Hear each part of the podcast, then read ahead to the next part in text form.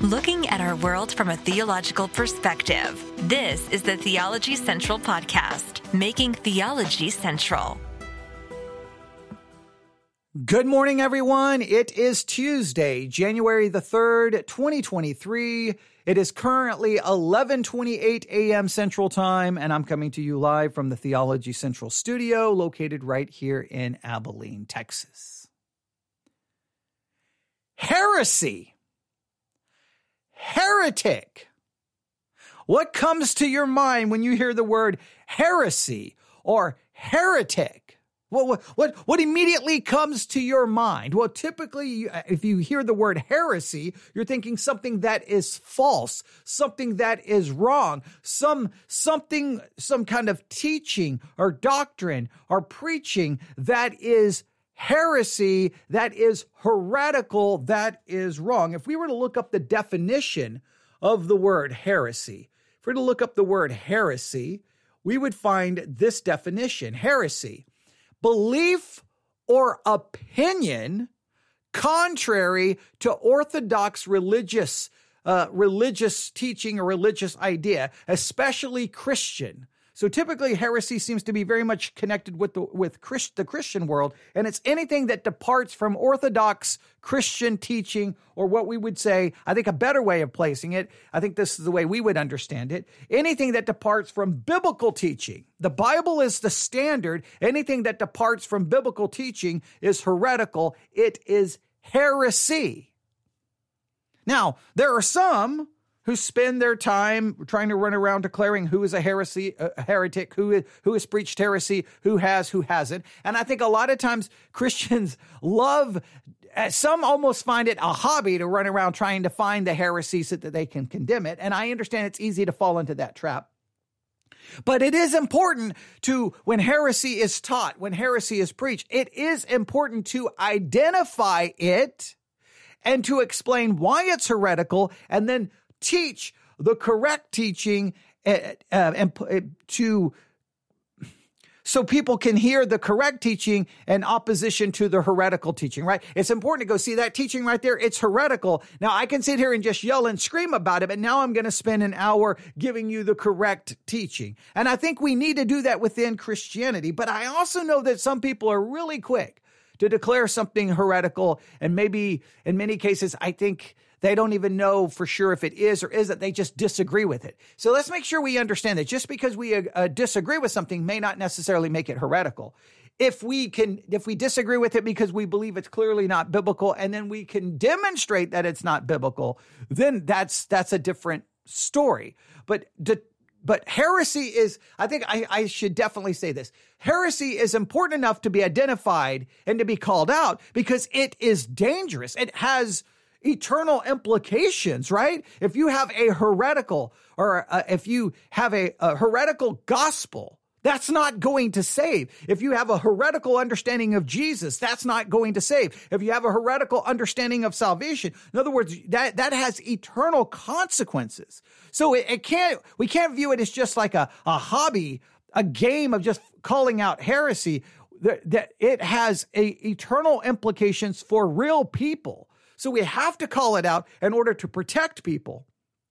But then we want to put in its place a correct biblical teaching because just calling it out is of no value if you don't also establish correct biblical teaching and try to help people get the correct biblical teaching. Because if you, all you do is call out that heresy, they will just go from one heresy to another heresy. They have to be grounded in the word of God. But why am I talking about heresy on this Tuesday, January the 3rd? Because, well, there's a news article declaring a sermon that was preached in the month of December 2022 as being possibly heretical. Here is the headline, and I'm only going to give you the headline. Here is the headline. This was published on December the 28th, 2022 at 8:27 a.m. and I think this was taken from let's see here. This was taken from an article if I can find if I can find the original, do I have a link to the original article? The original article was published on December the 27th. So the original ar- uh, article was published on December the 27th. Then it was picked up by a different site and published on December the 28th. And there may be some variations in the story, but I'll read you the headline. I'm just going to read you the headline. Here's the first here's the first headline. The one that was published on December the 27th. Blasphemous! Exclamation mark. Blasphemous. Jesse Duplantis' Christmas sermon draws accusations of heresy. So now we have supposedly in this sermon, he says something or teaches something that is blasphemous and heretical. Right now, if you go to the article that was published on December the 28th, they give the same headline blasphemous Jesse Duplantis' Christmas sermon draws accusations of heresy. So was it was it blasphemous? Was it heretical? What was there heresy in the sermon? Well, here's what I have done. I I found I saw the two stories, and once I saw the two stories, I was like, "Whoa, wait a minute, wait a minute." All right, so there's an accusation of heresy. Someone is being condemned and of this now, and let me make this very. I'm I look. This is not maybe my main emphasis here, but I'm going to spend a lot of time on this right here at the beginning because I, there is something within the Christian social media world that bothers me greatly. All right. And I've talked about this before. So I'm because I want you to understand why I am doing this. All right. So listen to me carefully. There is a game, and I call it a game. I think it's an ungodly, unholy, childish, pathetic game played in the Christian social media world. And I think all Christians need to stop participating in the game, condemn the game because it's wrong. And here's what they do someone will take a clip from a sermon. Eh, I, I, always see it being Stephen Furtick from what Elevation Church. It seems to always be him, but they'll take some clip from some pastor. Maybe it's two minutes, maybe it's three minutes. They will post it there on the internet, and then immediately everyone will just start piling on. Oh, this is garbage. If he spent more time studying the Bible than he does on his wardrobe, and look at those clothes, look at the shoes he's wearing. Who picked his outfit? Did his mom not dress? And everyone just starts all of these just degrading, attacking comments and it's just one attack attack attack attack attack based off a two or three minute three minute sermon clip and whenever I see that, it, it, it ticks me. Up. It doesn't tick me. Up. Look, and it can be a, a, pastor that I completely disagree with. It can be a pastor who, whose teaching I think is completely heretical. But when I see that, I don't get mad at the, the, the preacher. I get mad at the people doing that. It's like, so you have nothing better to do than to hop on social media and because of a two or three minute sermon clip, in many cases, the people start piling on and it has nothing to do with the actual sermon. They attack the person's look, the person's hair, the person's clothing, and they're doing this in the name of Jesus. It is pathetic. It is disgusting and it needs to stop. And when you see Christians doing that, you need to call them out. You need because it's it's wrong. So I can't stand that. I can't stand that in any way shape or form. There's nothing godly about it. There's nothing God, there's nothing glorifying and the world watches that and it just it's just it's horrific and, and you know what I'm talking about. You've seen it. My view is this if I believe the sermon that was preached was heretical, blasphemous, or wrong, then what I am going to do is not post a two or three minute clip of it. You post the entire sermon so that the preacher can be heard in their own words. Because you can take a two, three, a two to three minute clip out of pretty much any sermon and sometimes make a pastor seem like they're crazy, they're, they're heretical, they're, because you don't, at any point in a sermon, you may be trying to make a point. Who knows? I mean, it, you take two or three minutes out of any of my sermons or any of my podcasts, you can make me sound completely insane. I mean, I may be insane, but it would really come across even worse than I than I normally do. So I always believe that a pastor, no matter no matter how much I agree or disagree with them, I, I'm telling you, it can be. You know how much I despise charismatic theology. It can be a, a, a full blown charismatic pastor who I totally disagree with. You know what I'm going to do? I'm going to, I am always going to listen to the entire sermon and I always try to give them the benefit of the doubt that the accusations being made are not fair. I want them to be heard. So when the sermon is over, they, they, in other words, they had an entire 40 minutes, an hour, ever how long they preach to make their point to, to whether maybe, maybe they end up proving how heretical they are. Maybe they prove they're not near as heretical as people are claiming them to be.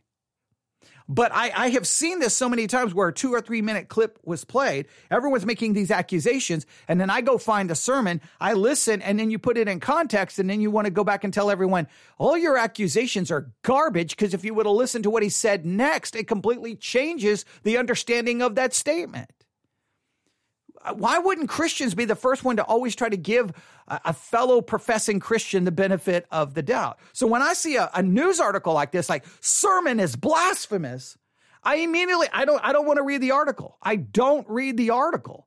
I go find the sermon. I'm going to listen to the sermon first, then I will go back and read the article to see what they're saying. Maybe they're right, maybe they're maybe they're not, but I want the pastor to be heard. So in this particular case, as much as I am not a fan of Jesse Duplantis and his teaching in any way, shape, or form, if there's news articles out there claiming he preached a blasphemous, heretical sermon, well, then guess what? We are going to listen to the entire sermon and we're going to review it in real time and then we will draw the conclusion. Now, I don't like the fact that we're already given kind of, we're already, we've already been poisoned, right? We've already been told that the sermon is blasphemous. We've already been told that the sermon ha- is being accused of being heretical.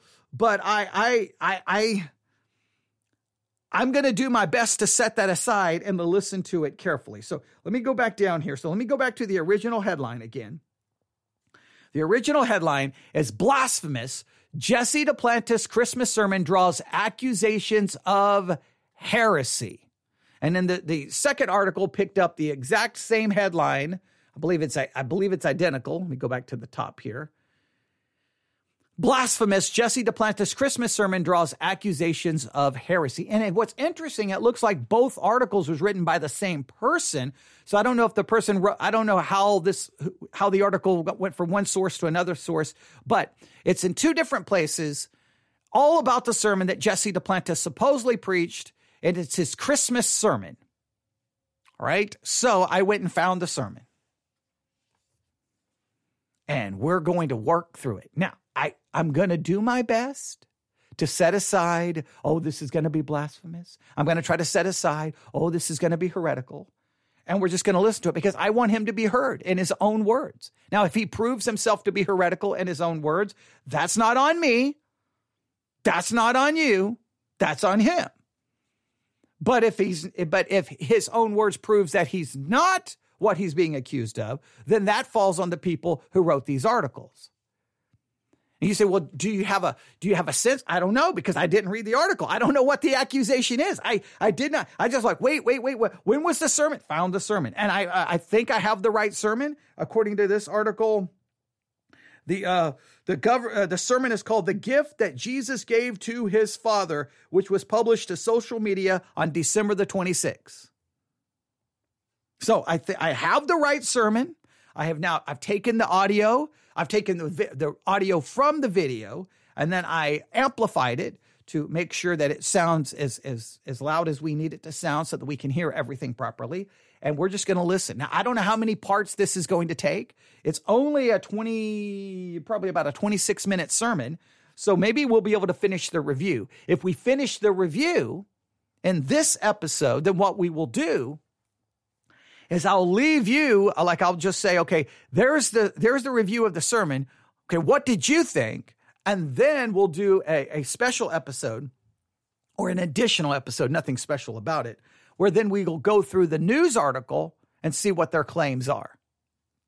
But I don't want you say you I know you're saying you should start with the news article. No, I shouldn't because then that poisons us, right? See, I don't want my, I don't want to be poisoned going into the sermon. That's why I never, in any of our sermon reviews, I don't listen to the sermons first, right? Because I want, I want it to be like real people sitting down just listening to a sermon trying to figure out what's being said. I don't want to come into it like, hey, this is trash and I'm going to show you. No, no, no, no. That's no fun.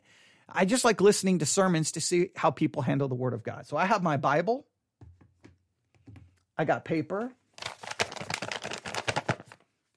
I have a pencil. Don't know if you can hear that. And we're ready to go. All right. I hope you have a Bible. I hope you're ready to go. Some of you may far be far better equipped and prepared to interpret a Jesse Duplantis sermon. I'm by no means an expert on his teaching. Don't I don't want to be an expert on his teaching because clearly I disagree with it. So I am going into this one somewhat with a bias, and I don't like that. But I'm going to try to set aside my bias. I'm going to try to be fair, and we're going to try to determine if the accusations that this sermon is blasphemous, that this sermon is heretical, are they true or false? And guess what? We're going to let Jesse Duplantis say, not people who wrote a news article. Is that fair? I think that's fair. All right. Here we go. Thinking caps on. All right. Let's listen and see what happens. Hello, ladies and gentlemen. I'm Jesse Duplantis. And I'm Cathy Duplantis. And, and together, yes, Merry, Merry Christmas. Christmas. What a blessing of God it is. We got a sermon that you're going to really enjoy yes. entitled The Gift that Jesus gave to his Father. Uh-huh. You know, Jesus is a giver. Oh, Praise oh, God. Hallelujah. Right. And you are a gift that Jesus gave to his dad. That's you right. are Jesus' gift. Yes. You are the very desire of God the Okay, we got to slow down here. This is going by fast here, all right? We may not think this is anything significant. Let's listen to this again, all right? So we are the gift. We are the gift that Jesus gives to the Father. Now, I would just ask biblically are we the gift Jesus gives to the Father, or are we what G- God gives to Jesus? What, what's the biblical teaching? I, I, I'm just going to throw you out there with that theological question. Are we the gift Jesus gives to the Father? Or are we given, like, how does that work biblically? Or does the Father give us to the Son? How, how does this work? Right. Let's listen to what he says again. All right, here we go.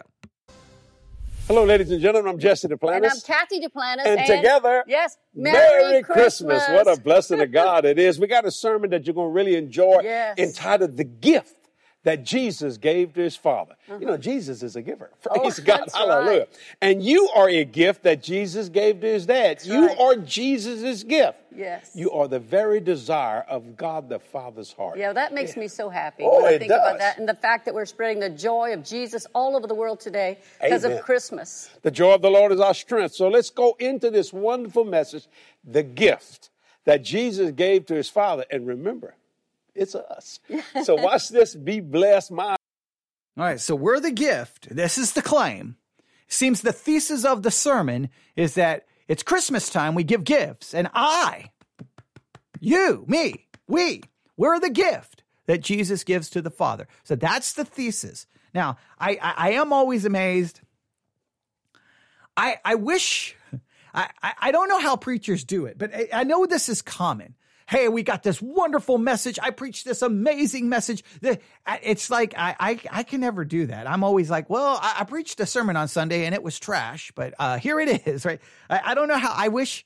I, sometimes I wish I could say, man, that was a great sermon. I preached an amazing sermon. I can't wait till you hear it, right? And then have someone going, yes, it was wonderful. I, I, I, I, I just, oh, I'm never happy with anything. I just did a live broadcast just a few minutes ago. I would never tell anyone, go listen to it. It was amazing. Now, sometimes I will say, go listen to it because it was very important, because I do believe what I talked about was important, but I, I never say that it was good or wonderful or marvelous or amazing because I always, I'm always think it's trash. I don't know.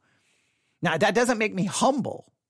I'm not by no means, I'm not, and I'm not saying that makes him pr- uh, prideful. I'm not making a judgment just it's I find it funny how some can hype up their messages where I I I I'm just I'm usually embarrassed by them. But okay, that I digress. Not that you care either way, but it's just whenever I hear that. So here we go. Here's the sermon. So remember, the thesis is here's the thesis. We are the gift that Jesus gives to the Father. So we're talking Christmas and gift time. So let's see how he builds this sermon. Lord, shout, you are a good gift. Today, I, I was, uh, well, actually last week I was thinking about it, and the Lord said, I want you to preach that December partner letter. Oh boy. Okay, so we're already off into charismatic world. God told him something. Oh boy, here we go. The never ending Oh, I, I'm so tired of all the nonsense. I look, just so that you know, my th- I, I look, I'm going to be transparent. I reject it. God doesn't speak to us in any other way other than right here, the scriptures. If God is speaking to me outside of this, it leads to spiritual anarchy and chaos. And I know pastors love to play this. To me, this is a this is a trick of psychological manipulation. If I get ready to stand behind the pulpit and say, "God told me to preach this. God gave me the sermon," then how can you challenge it? How can you question it? God gave me the sermon. And that's just such oh, I, I can't stand it. So let me back this up. I'm going to turn that up a little bit. I'm going to turn the volume up. I don't know. I don't want to make it too loud, but I want to make sure we can hear everything carefully. So I'm going to back this up just a little bit because of what God supposedly told him. This week I was thinking about it, and the Lord said, I want you to preach that December partner letter. Now, when the Lord tells me to do something, I'm going to do what He said. But I can't do it unless I'm dressed properly. So, just watch what's going to happen here. All right. So God told him to do something. All right. God told him to do something. I don't, I can't exactly hear what he, God told him to do. Let me read that. Did God tell him to preach wearing something? I guess God told him to wear a certain thing. When he, when, I'm going to back this up a little bit. Here we go. Gift. Today, I, I was, uh, well, actually, last week I was thinking about it, and the Lord said, I want you to preach that December partner letter. Now, when the Lord tells me to do something, I'm going to do what he said. But I can't do it unless I'm dressed properly. So, just watch what's going to happen here.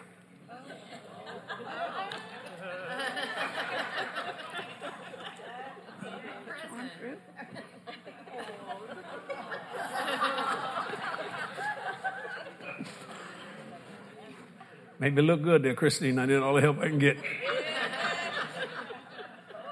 You think I'm a window Paget? uh, fix it, do it right. This is uh, Cathy's sister, Christine. Hallelujah. Okay, so I, he's putting on like it looks like um like a bow you would put on a present. I think is what he's putting on. I've seen a picture of it. Let me go back if I can find. I'm going to look at the picture and see if I can describe it.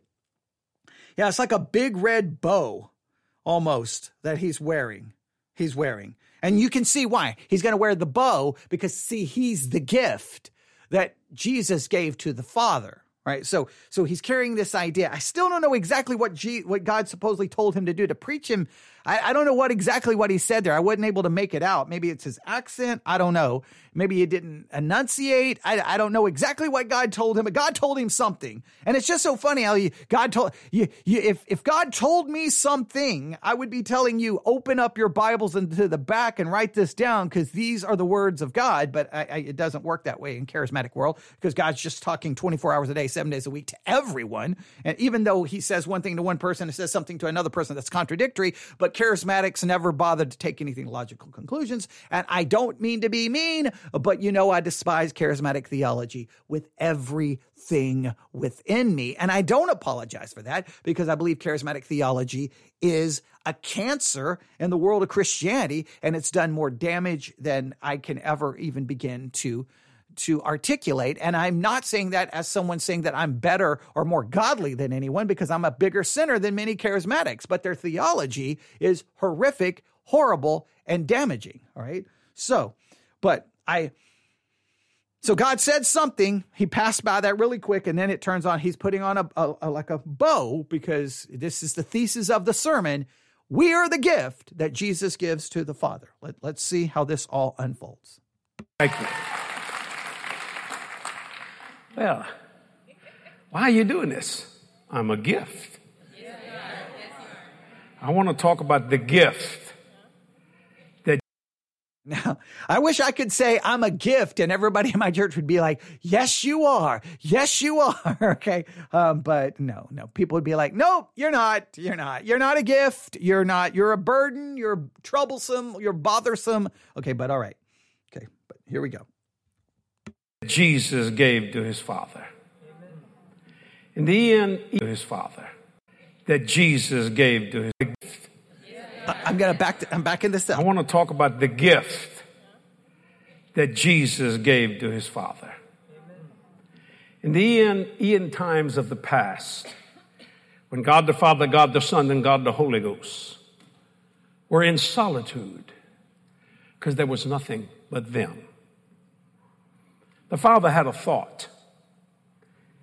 He had started creating angels and seraphims and cherubims and archangels and the wheel within the wheel and the wonderful, wonderful things that he did. He created this place called heaven. I call it planet heaven, where the throne would be in the center. Paradise would be around the throne. The New Jerusalem would be actually around the throne in paradise, around the New Jerusalem. But God is such a God of love because He created many, many servants. He decided to make us. So they had a business meeting God the Father, God the Son, God the Holy Ghost. And the Father said, I'm create a species called man. Okay, now this is where this is the stuff that just frightens me. And this is where I think it gets blasphemous.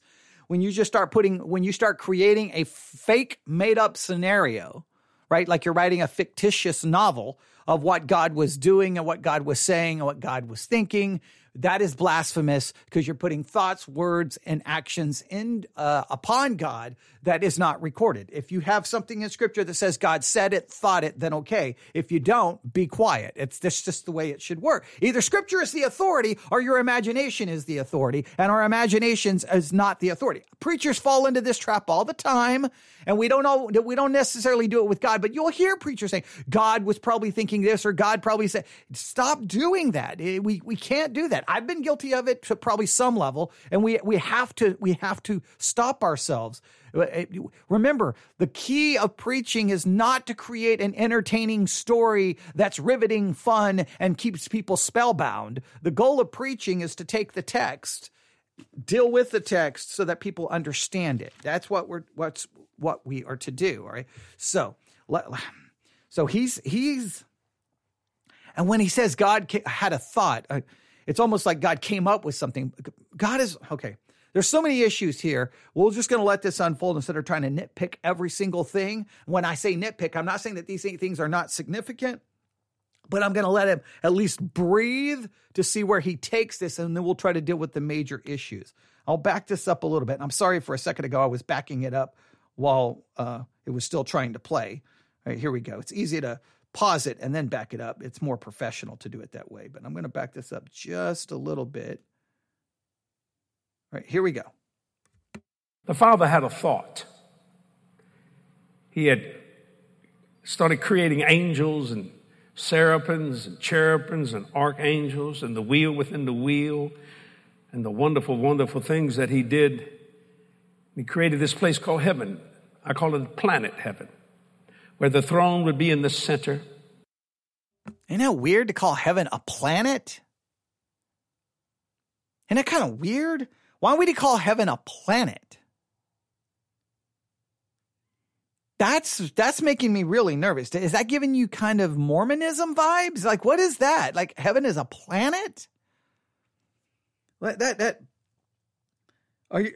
Are you saying that there, there's an actual planet in heaven where there's an actual a planet in space called heaven? Like, I, I don't know. That seems to really turn heaven into a very materialistic kind of concept. I, I don't know. That that's making me a little little nervous. I don't know if that's standard kind of language used in this kind of theological circle, but I'm a little like, what in the world is happening here? I like I don't know. But let's let's um let's I, I just got to let this I got to let this play out is what I got to do. I got to let this I got to let this flesh itself out because I don't know exactly what is going on. But here we go.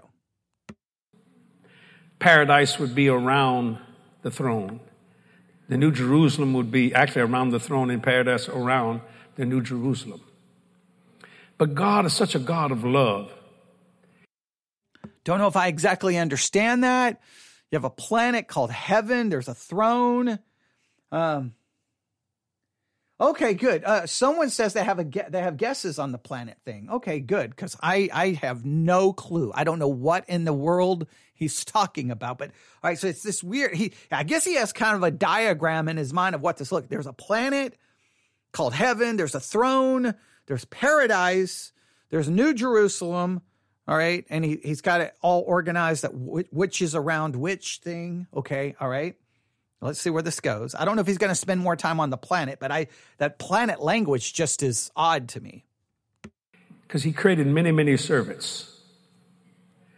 He decided to make us. So they had a business. See, that always makes me. He decided. He decided, like, he came up with the idea or God always had the idea. I mean, he's all knowing, right? So if he's all knowing, didn't he already always know he was going to make us? Or are you saying he didn't know something and then all of a sudden, like, boom, I got an idea. Let's make some people.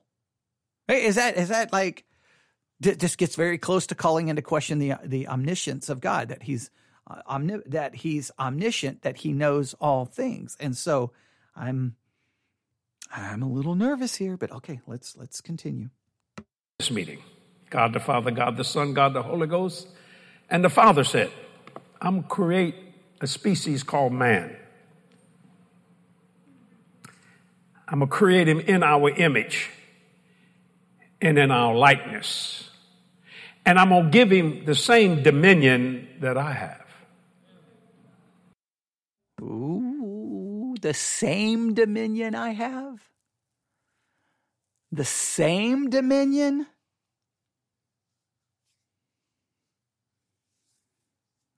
Uh, okay.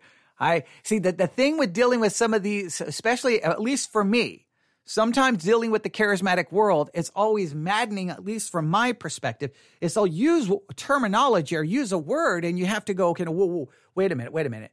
The Bible does talk about them having dominion, but you've thrown in the word same dominion as God. Okay. Uh, Okay, all right. So someone says, "See, that's what I was thinking. We have dominion over our Earth type thing." Okay, so yeah, so maybe see this person has a better understanding of this. I just hear that I'm like, "What are you talking about? Same dominion? Like, what are you talking about?"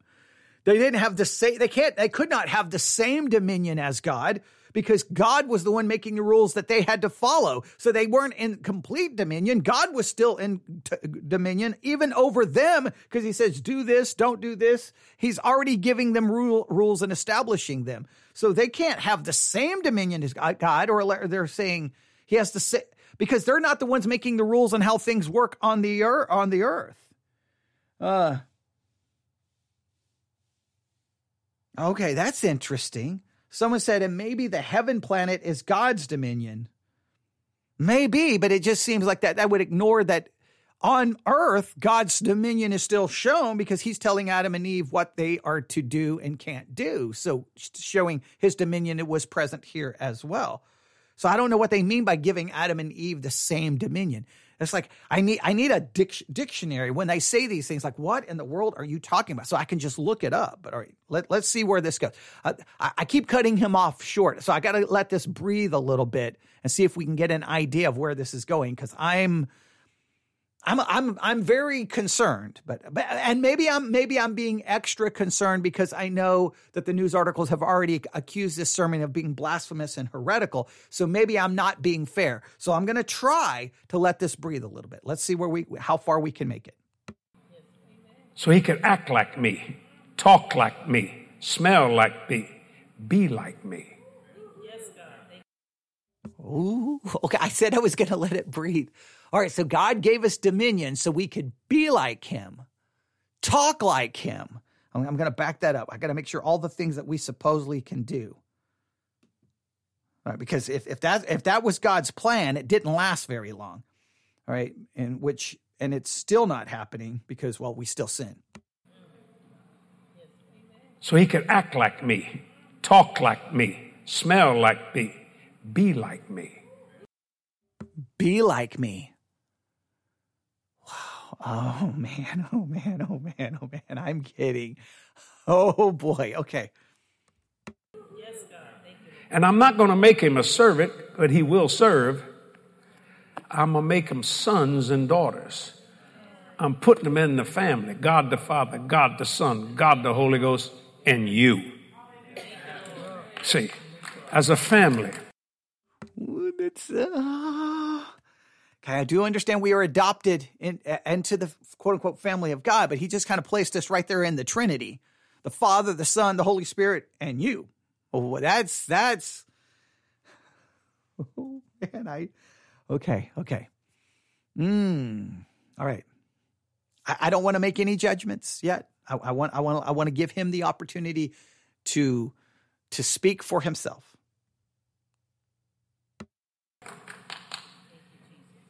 But something's going to happen because I want to give them something called free will.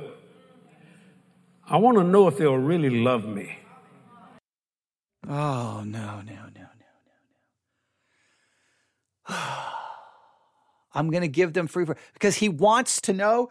This is literally destroying God's omniscience. This is destroying that God is all knowing. This literally, this is going open theism kind of way. Uh, God is sitting there going, I'm going to give them free will because I need to know. God already knew what was going. What do you mean he needed to know? He already knew.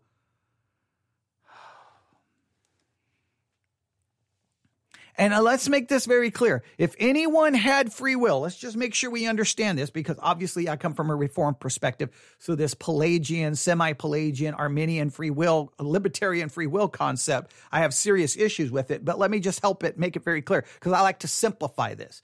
Two people had free will. That was Adam and Eve. Why did they have free will? Because they did not have a sinful nature. After they sin, every person born is born with a depraved nature, and that will is impacted by that depraved nature, meaning the will cannot be free because it's impacted by the sinful nature. Therefore, it can't be free unless you're believing depravity doesn't impact the will. And if depravity doesn't impact the will, then you, without salvation, without anything, could just will yourself to be basically sinless. You don't need anything.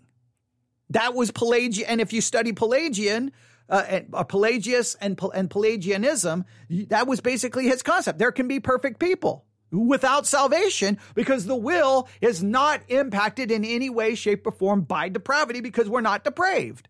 This is so. This sermon is go, fast approaching open theism, completely rejecting God's omniscience, and then it's getting really close to possibly leading us to a full blown Pelagian idea. So we have Pelagianism and open theism, and we're uh, three minutes and 56 seconds into the sermon, and we have some other issues going on that I don't even know what's happening. We're, we're getting. We're, we're going off a, a checklist of all the heretical things you can throw out in a sermon. All right, here we go. And you don't really know that unless someone has the ability to reject you. See, they have to freely love you. And as the meeting was going on, the Father revealed to the Son Jesus and to the Holy Spirit the pureness of who God is. Wait, so the Son and the Holy Spirit didn't know? I am getting what is happening here? What is happening here? Okay, I, I what have I stumbled upon on this January the 3rd? I may regret that I've ever stumbled upon this. So what so okay, I got to listen to that again. The Father revealed to these other two that this is some strange trinity. I don't know what we're getting into here. let's try this again and to the Holy Spirit. Going to back that up a little, a little bit further. Okay, here we go. As the meeting was going on, the Father revealed to the Son Jesus and to the Holy Spirit the pureness of who God is. He, he revealed what to the Son and the Holy Spirit? He revealed to them who God is?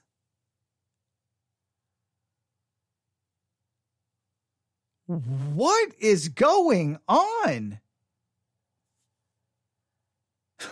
okay, okay, okay, okay.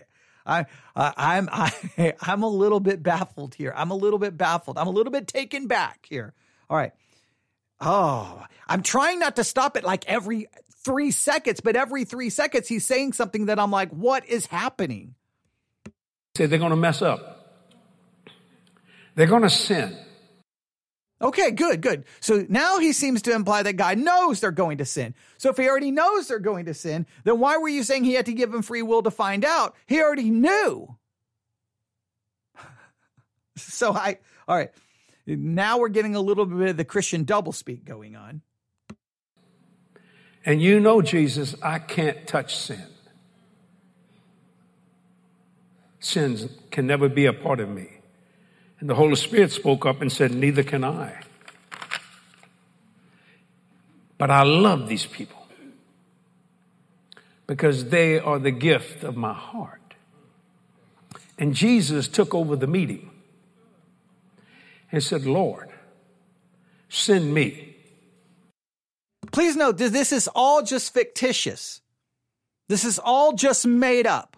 But this is just this is nothing this this is just straight up a part of his imagination that he I mean, you just as well hop on Netflix today and just watch some movies because this is about as made up as that. This this this supposed business meeting. None of this happened the way he's just there's no biblical proof that this happened anyway like he's describing. I could just make up my own fictitious business meeting hey, I'm going to have this person named Jesse Duplantis preach because, and he's going to preach heresy, and I'm going to find out if the people can detect it or not. Like, I could just create my own business meeting about why Jesse Duplantis ever became a preacher, right? I mean, I mean, couldn't I do that? I mean, I mean, at this point, we can just make up anything. I would die for these people because you see, redemption was not an idle thought. It was before the foundations of the earth. So wait a minute. So God was like, "Hey, these people are going to sin, and I can't have anything to do with them." And so then Jesus was like, "Hey, hey, hey, hey! I've got the plan." Wait. So God the Father didn't know the plan of Jesus? Jesus came up with the plan. Like how? How is this working here? Because aren't all if, if one God co-equal, right? They are all omniscient. So how so the father didn't know Jesus came up with the plan because the oh man, this is some crazy stuff.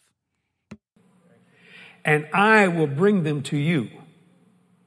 Because for all eternity upon eternities, I just been waiting to give you something, Father. And I just found out what it is. So for all eternity, Jesus was sitting there going, I want to give the Father something. I want to give the Father something. I want to give the, oh, I don't, I now I know what it is. I finally found the perfect gift. God, the Father, I've been looking for the perfect gift, but since there's nothing but us, I couldn't come up with the perfect gift. But now that you created people, I found the perfect gift. I'm going to give your creation back to you because you created this creation in such a way that they could go against you, but I'm going to bring them all back. Well, some of them back to, well, I mean, I'm going to try to bring, I, I don't know how this supposedly works. You sent me for God so loved the world that he gave his only begotten son. But I'm going to turn this thing around and I'm going to. All right, someone just made a great point. This is a great example of exegesis by vision. If he would give any verses, but visions and words from God don't require a correlating text, right? He doesn't, he, he's just making all of this up. He's just making all of this up. It's just, I, man, this, this is crazy. This is some crazy stuff. All right. Okay. Let's,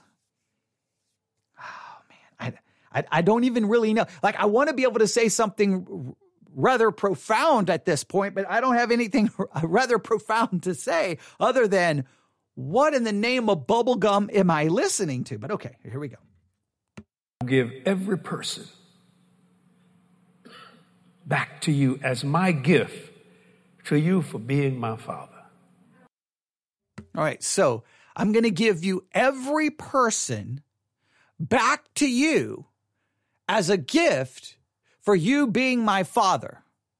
So Jesus is sitting there going, yeah, I've, I've wanted to give you a, like, this is so crazy.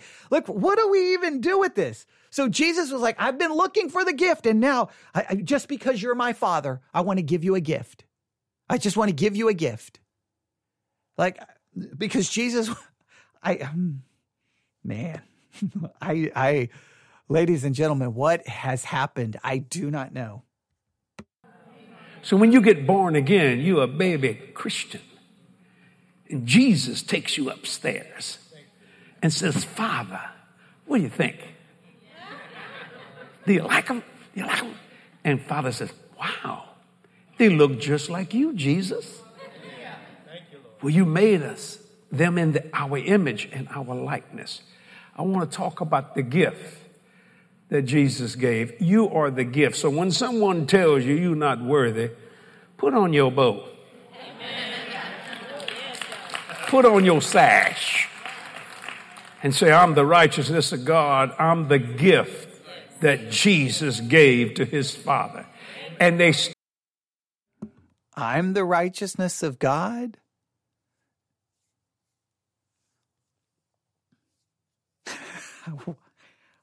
okay, man. I'm I'm I'm trying to I'm trying to I don't know okay.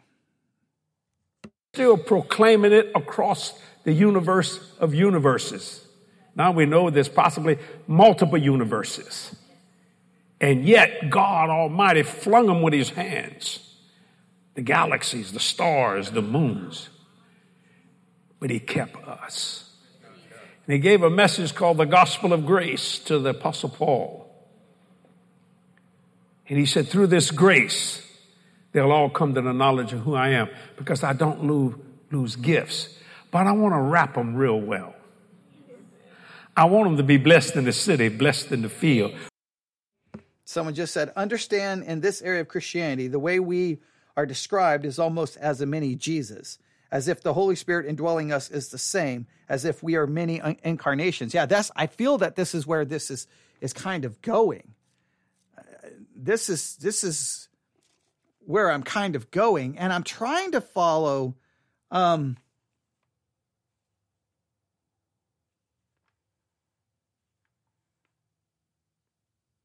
I'm tr- I'm thinking of a passage of scripture that I think goes completely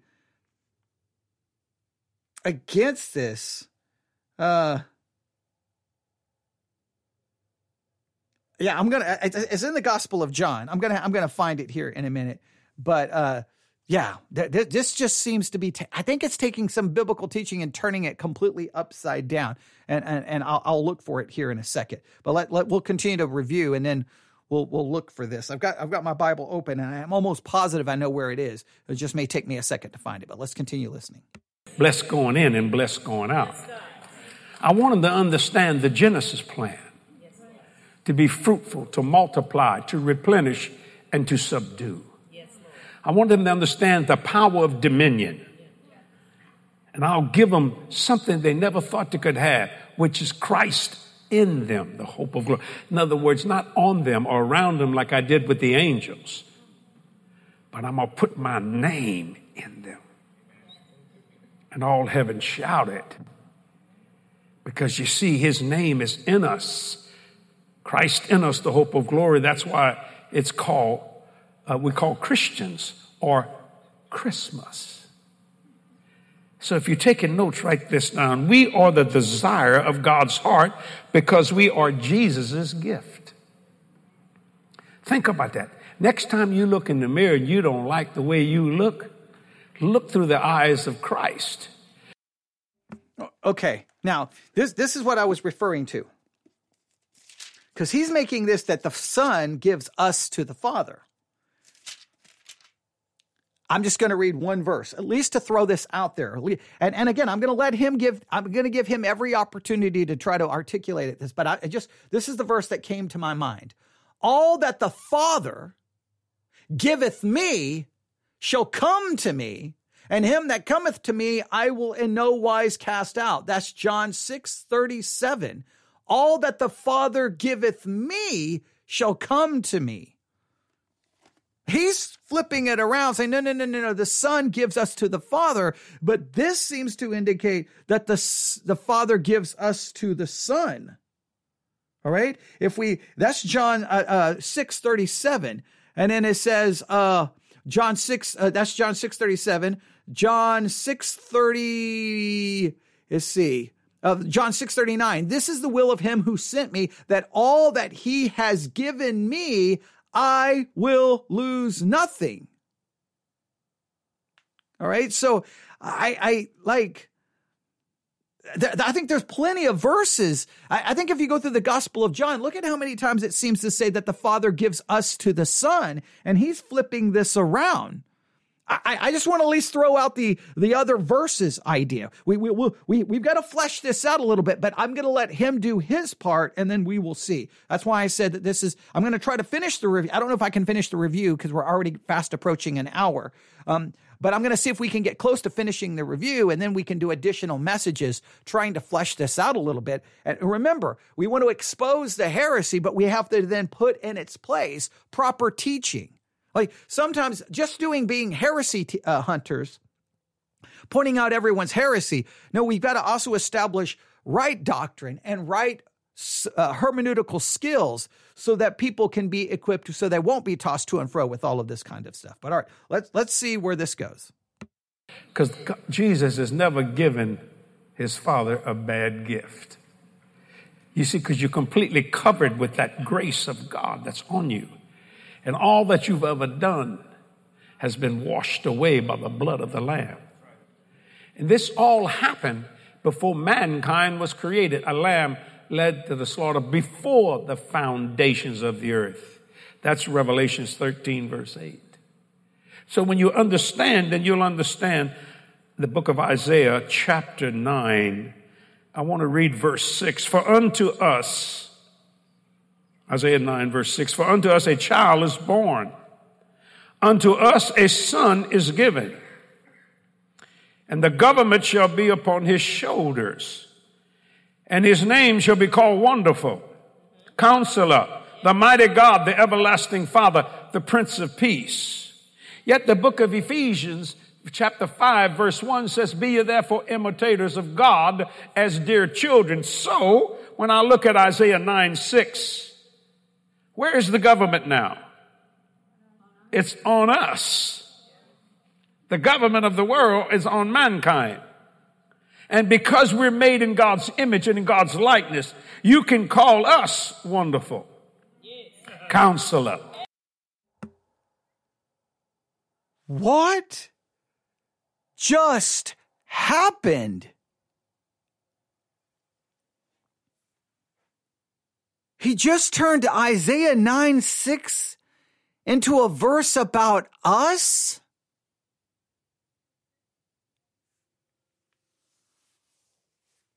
Whoo, okay, all right. I just got chills. I, I, I have chills up and down my body right now. What just happened? Okay, I got to back this up, ladies and gentlemen. Okay, I am not trying to be over dramatic here, but I do not know what just occurred. I, I do not know what just occurred. Okay, I'm going to back this up. This, what just happened? Okay, all right. We got to back this all up. We, I, I, I, okay. Am I the only one? Am I the only one out there that, that's having a, a possible emotional breakdown right here? Like, I don't understand what just happened. Okay. All right, let's try this again. All right, maybe, maybe I'm misunderstanding. All right, so I'm gonna I'm gonna take a deep breath here. Maybe I'm misunderstanding. Maybe maybe I, I am the I'm willing to admit that when it comes to the charismatic world, they say things and I'm constantly looking at it like like a calf looking at a new gate. I don't know what in the world that is. I'm like, what is what are you doing over there? Like it's a foreign alien world to me. I am the I am willing to admit that sometimes I may hear something charismatic say and may not and may jump to a conclusion that's incorrect. All right? Right? Uh Okay, well, the, the, the, one of the people listening is not very shocked. They they they they they they're not shocked by this. I'm having a hard time breathing right now. They just took Isaiah 9 6 and made it about us and not Jesus. I am having a hard time with this. All right. But I want to make sure I heard this correctly. All right. Maybe I'm wrong. Maybe I'm wrong. Let's listen to this again. All right. Here we go. For imitators of God as dear children. All right, we're going to back this up further. We got to go. We got to go all the way back. I, I, don't care how long this takes. We're gonna we're gonna get this right. We're gonna I'm gonna make sure we hear this in its context because I don't want to think. I don't want anyone to accuse me that I am taking this out of context. All right, I don't want anyone to accuse me of that. All right, here we go. Here we go. Look, look through the eyes of Christ. Because Jesus has never given his father a bad gift. You see, because you're completely covered with that grace of God that's on you. And all that you've ever done has been washed away by the blood of the Lamb. And this all happened before mankind was created. A lamb led to the slaughter before the foundations of the earth. That's Revelations 13, verse 8. So when you understand, then you'll understand the book of Isaiah, chapter 9. I want to read verse 6. For unto us, Isaiah 9, verse 6, for unto us a child is born, unto us a son is given, and the government shall be upon his shoulders, and his name shall be called Wonderful, Counselor, the Mighty God, the Everlasting Father, the Prince of Peace. Yet the book of Ephesians chapter 5 verse 1 says, Be ye therefore imitators of God as dear children. So, when I look at Isaiah 9 6, where is the government now? It's on us. The government of the world. Okay, okay. Can someone tell me where, what does he mean the government is on us? The government is on our shoulders? Like, I, how is the government on our shoulders? We carry the government? Now, I'm assuming this has something to do with like some kind of dominion theology. Is this kind of like the seven mountain mandate kind of stuff? Like, what? What what what is going on here? The, the, the government is on our. Well, oh, first of all, I'm just utterly shocked that he's taking Isaiah 9 6 and making it about us. I mean, I, I constantly claim that Christians make every verse about them, but this is like this is the example of examples of examples. This is like full blown insanity. But where where the government is upon our shoulders. Okay, and then all right, now let's listen to the rest of this. World is on mankind. And because we're made in God's image and in God's likeness, you can call us wonderful. Counselor. Mighty God, Christ in us. The everlasting. he just said we, can, we can call ourselves mighty God. Uh, all right. It says, because we've been a given, a given. I think this is going beyond the seven mountains into literal dominion, almost in a supernatural way. Okay. So this, this is going crazy. He just, we can refer to ourselves as mighty God because God is in us. So now I can refer to myself as mighty God. Oh, this, this, I, I, I, I could listen to this all day and I am never, never going to believe what I am hearing. I am, I could listen to this for the next hour and I am, I, I, I almost want to put this on a loop and just say for the next 24 hours, I'm going to be broadcasting live and I'm just going to be playing this over and over and over, going, This is what's happened to Christianity, ladies and gentlemen. I do, I do not know. I'm, I'm telling you, 1900, the birth of the charismatic movement was the worst thing that has ever happened to the church in the entire history of Christianity. The charismatic movement is the worst thing that has ever happened to Christianity in its entire history. I would, you say, some say Roman Catholicism. I put the charismatic church as far more evil than the Catholic church any day of the week. I, I and you may disagree. That's how much I despise. This is insanity. This is just total, utter insanity us. Isaiah 9, verse 6 For unto us a child is born, unto us a son is given, and the government shall be upon his shoulders, and his name shall be called Wonderful, Counselor, the Mighty God, the Everlasting Father, the Prince of Peace. Yet the book of Ephesians chapter 5 verse 1 says, Be ye therefore imitators of God as dear children. So when I look at Isaiah 9 6, where is the government now? It's on us. The government of the world is on mankind. And because we're made in God's image and in God's likeness, you can call us wonderful. Counselor. Mighty God, Christ in us. The everlasting Father. Woo! The Prince of Peace. We can call ourselves the everlasting Father. We can call ourselves the Prince of Peace. Wow. I, mm, okay. That's what it means to be the gift that Jesus gave to you. So when you are a gift of God, it gives you the ability to act like God. People get irritated. Wow. Because I'm the gift of God. Now, of course, I've already showed you scriptures where the Father gives us to the Son, but he's turned it around. The Son gives us to the Father. But now he is claiming because I'm the gift of God, I can now act like God or, or basically be like God. Or I, mean, I, I, don't think it's too far to say he's basically saying we can be God. I, I, I mean, I don't. I think that that's pretty accurate. Maybe I'm not being fair. Back this up just a little bit. God. It gives you the ability to act like God. People get irritated when we act like God. But if we don't, then we're acting like somebody else. You see what I'm saying? Be ye therefore imitators of God as dear children. So when you understand that, that's why I live here on earth like I'd be in heaven. I truly am living the Our Father prayer. Our Father who art in heaven, hallowed be thy name. Thy kingdom come, thy will be done where? As it is where? So when you go to heaven, are there, is there any debt? Is there any jealousy? Is there any envy? Is there any strife? Is there any age? Oh, Jesus. So how come I cannot live here? Because I am a gift that Jesus gave to his father, like when I get there physically. You see what I'm saying? That's what it means to be an imitator of God. Jesus did not come so we could know about the Father. Jesus came that we might know the Father. You see, my daughter Jody doesn't know about me. She knows me. The Father God doesn't know about me. He knows me.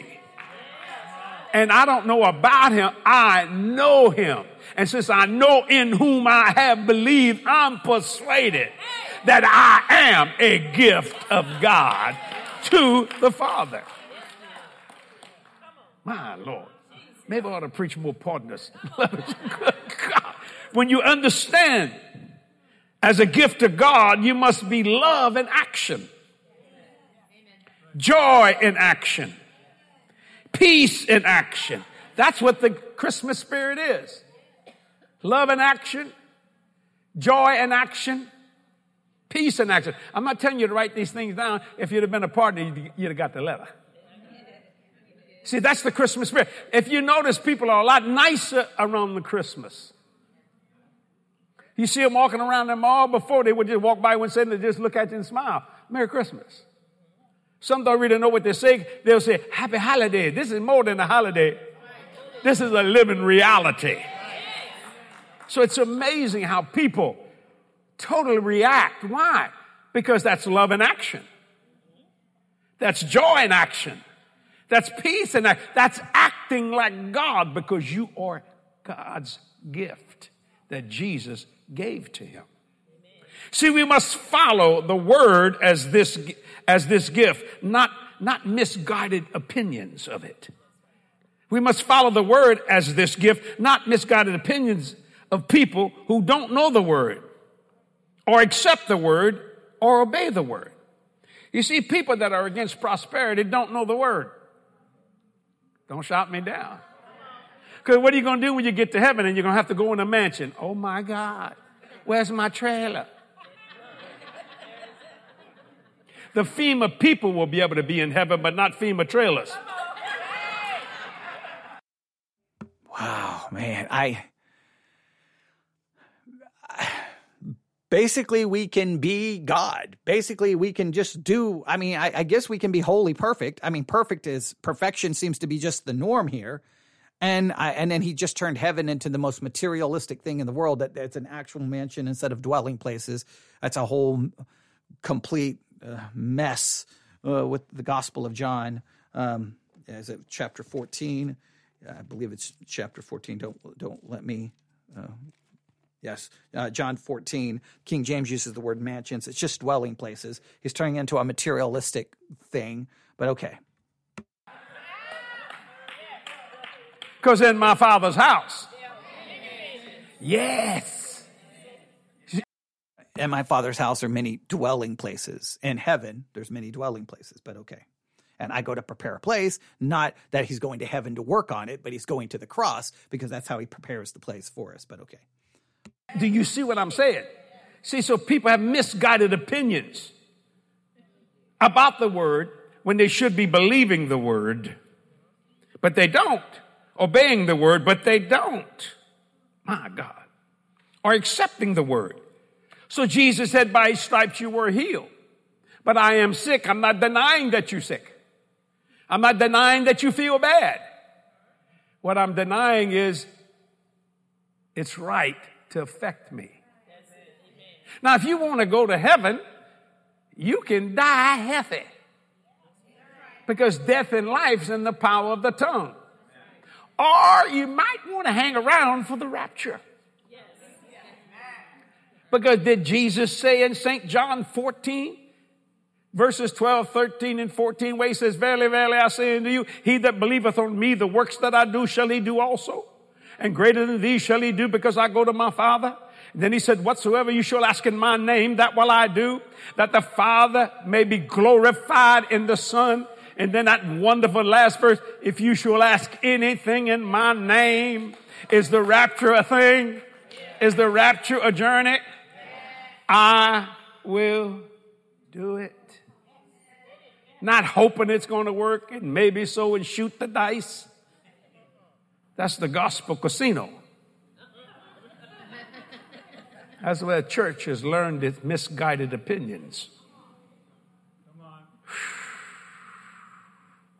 Think about that for a minute. Every day should be a celebration of Jesus in our life. People get mad at me because I have joy in action. what are you doing celebrating me? The gift that Jesus gave his Father. Cathy gave me a wonderful gift. Her name was Jody. That's the best gift I ever got in my life physically here was my daughter Jody. Then Jody acted just like her mama and gave me another gift, a grandchild. Hmm. And you can't tell me Jody's not my gift. You can't tell me that Meredith is not my gift. And you can't tell me I am not the gift to the Father given by Jesus Christ Himself. Do you see that? So think about that for a minute. Every day should be a celebration of Jesus in our life. You see, your mindset should always be to keep the faith. That is making the will of the Father our priority. See, the reason why I do what I do is I keep the faith. I could not operate this ministry, Glenn, unless I kept the faith. We spend too much money every day. The millions and millions and millions of dollars that goes through this ministry. Not million, not five million, not 10 million, not 15 million, not 20 million. I'm talking millions and millions of dollars going out to preach this gospel. And watch this. This gift is free. That's why I don't charge when I go preach the gospel. I will receive an offering because people want to give, but it's not to meet my, the expenses. I do that myself because see, it's a gift. I mean, wouldn't it be kind of odd if someone walked up to y'all one and said, I want to give you a gift and uh, it's $139. So can you, uh... Hey, if he doesn't charge, I, I, I, hey, I, I admire that. Only problem is he's not preaching the gospel. I don't know what it's. And it's sad that sometimes those who preach the false teaching are the ones who say, I'm not going to charge. And it's the one who supposedly have the truth who are like, you can't get into my conference unless you pay $200. Right. So like, I, I, I you know, that that's disturbing. But he, he came, I thought he was going to get, he came very close. It almost made it sound like that you, like, you can get sick, but it shouldn't affect you because basically you should be healed. And he, it, it, it sounded like he was almost about to say that you either can just choose to die or you can choose to be here till the rapture because you can ask the Father anything and he will do it. Well, if I could just ask the Father never to die, like, then why has no Christian ever pulled that off? Like, I, I like, I, that's just, it, it seemed weird where he was going with it. I thought he was going to come back to it, but he kind of moved on. He didn't really flesh it out, but it was going like, hey, you're healed. So you get sick, but it shouldn't bother you. And you can either die happy or you can be here till the rapture. Well, and then he goes into if you ask the Father anything, he will do it. Well, whoa, wait a minute. Are you saying I can just say, Father, I don't want to die and I won't die? Well, like that, that's news to me. Yeah, but how you gonna make a living? By giving. Your job, all your job does is help you sow seed. That's it. When you make a living, you know, because you live in an economic world, but when you make a giving, God will pay you more than anyone can ever pay you. And He'll do it if you don't quit, if you don't take your bow off. So I'm not worthy, Lord. I ain't worthy, Lord. Ain't worthy. You just unwrapped your bow. My God. You let the devil tear up your wrapping. Mm, mm, mm. Say your mindset should always be to keep the faith. That is making the will of the Father our priority. That's why Paul said, I fought a good fight. I finished my course. And I kept the faith. Now he's walking to a chopping block. That don't make no difference to him because he says later on, I, I, I'm going to receive a crown of righteousness. Well, you can't have a crown if you don't have a head. They couldn't take the head that he had. Now watch this, the head physically that they cut off, that's coming back too. Boy, Satan messed up royally when he crucified Jesus. He even said it with his own words if I'd have known, I'd have never crucified. He never thought that Jesus would make us a gift to the Father. Mm. Since we are the gift Jesus gave to his Father, our connections to God has all the answers and everything we need to make all things right. You know, when Jesus made us a gift to the Father, He gave us a spiritual connection. That's right. We actually have a connection with God Almighty. Think Almighty. about that. Come boldly to the throne of grace. That's as good as it gets Uh-huh. because you see, we are the we have the DNA of God the I Father love that. in our lives. So good. Isn't that a blessing of the Lord? Think about that. When you are a gift of God, it gives you the ability to act like God. Now, people get mad when we say that. Yes, you You have the ability to act like God. Yeah, he uh yeah, he said that Satan crucified Jesus. So in other words, it wasn't a part of God's divine plan and Satan messed up. And then I guess Satan then had all of these words that I don't have any record of him ever saying. And now I have the ability to be like God. So I have the, I have literally, he just said, I have the ability basically to be, per- in other words, all Christians should be sinless. This is crazy. I, I, I guess that's the end of the sermon. I'm gonna go and see. It's got nine minutes left, so I, I I'm a, I'm having a I, I feel that what's about to happen is is getting ready to turn into a hey, give us some money thing. Well, maybe I'm wrong, but we will see. Can act like God Yeah. because you're His child. He's, the word calls us to be imitators That's of it. Christ as dear children. That's right. And not as a dear adult. We're not God's adults, we're God's children. When you know you are Jesus' gift, you act differently. Mm-hmm. Why? Because you see, Jesus always gives good gifts. That's right. So we are a rarity. We really are. I'm not saying that we're better than anybody else, but we are a rarity because we have Christ in us the hope of glory. So when you look into the mirror, see the gift from Jesus instead of saying, Oh, I tell you what, I'm getting old, or, or I'm fat, or I'm scared. No, no. You a gift that Jesus presented to his heavenly father. Yeah, Father. you know, Jesse, when you give someone a gift, you want them to take the time to look at it and appreciate it That's and right. show you that it really is, upsets you when you, someone gives you a gift and you, when you give someone a gift and they just toss it aside. That's right. That's true. So we need to value the gift that God has Oh, made in amen. us, recognize it because we're it's because of Jesus that we're See, yeah. here. That's why I wore that bow in this sermon that I'm a gift You of the Lord. You shocked Lord. everybody when you I came know. out with I came bow. out. They didn't. Nobody knew I was going to do that in the TV or the church. I said, "Get me a get me a big red bow," and I did it. And the reason for it because we are a gift, and we will. Jesus knew us. Actually, the Father knew us before we were formed in the in our mother's womb. And he sees us as Whew. precious. And we need Yes. to see ourselves that way. do you see me as precious? I do. Praise God. Hallelujah. Hey, I got to get it when I can. You know what I'm saying? So many believers don't realize that they're Jesus' gifts. You always hear people saying, I, I, you know, I'm not much of nothing. Let me tell you something. Out of 7.8 billion people, God chose you. That's pretty good. That's good. And you know, if we spend time thinking about God and talking to Him, He's going to always tell us good things. He's going to always be an encourager and helper. Even if we're messing up, He'll say it in a loving, kind way to Amen. lead us and guide us into all truth. That's what it's all about. So I want to pray for you right now. Father, in Jesus' Yes, name, Lord. I ask you to bless people during this holiday season. God, I'm going to keep my eyes open so I can just look at Yes, them. Lord. Father, I ask you to minister to them spiritually, physically, and financially, Yes. every area of their life. And let them know, Lord, that you think good of them, that you find no Thank you, fault Lord. in them. That's Father, right. I thank you for it. I believe you for it. Yes. And I call it done in the mighty name of Jesus. So next time you look at yourself, which is right now, just say, wait a minute, man. Jesus must have thought I was something that he would give me to his father. Yeah. You know, and you, when you want to give something to your parents, you want to give them something nice. That's right. It, it just it just works that way.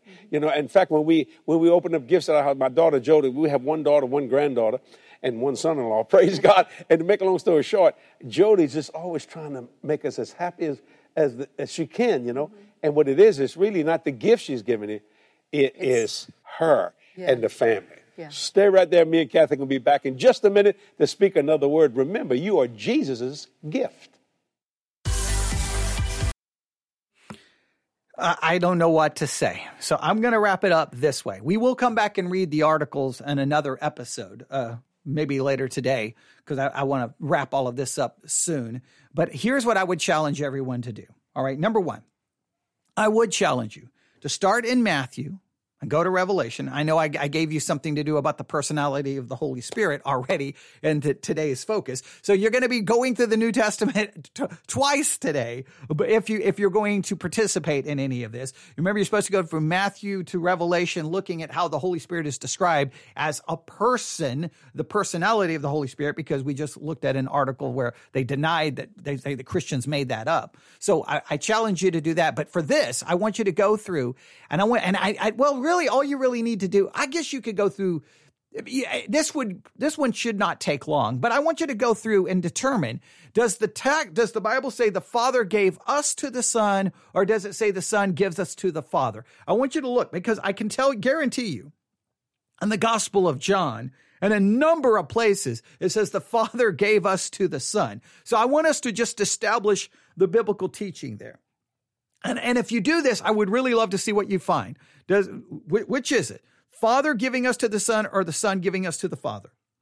That's number one. Number two, I want you to utterly real. I want you to just think think think of the possible horrific implications that he is claiming that Isaiah 9 6 is about us. That is just horrible, horrible.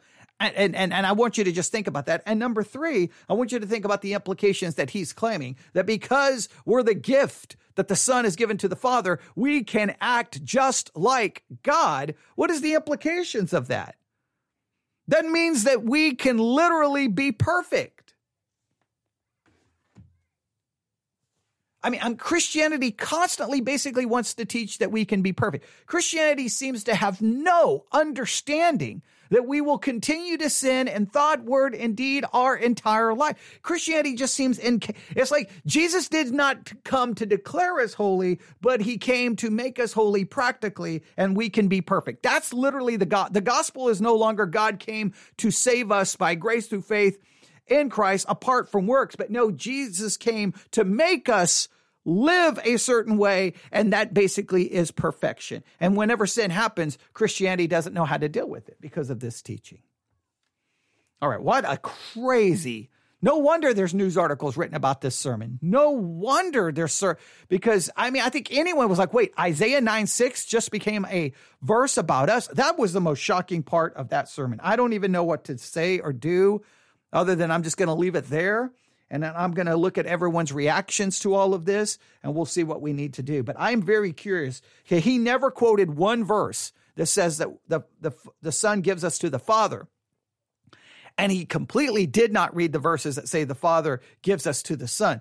He didn't even deal with it. I mean, because the sermon wasn't based on any text of Scripture. He only he only made references to Scripture, but primarily was made up of his own just made up vision idea, made up story. It, it, was literally crazy. But all right, I'll stop right there. I don't even know what to say.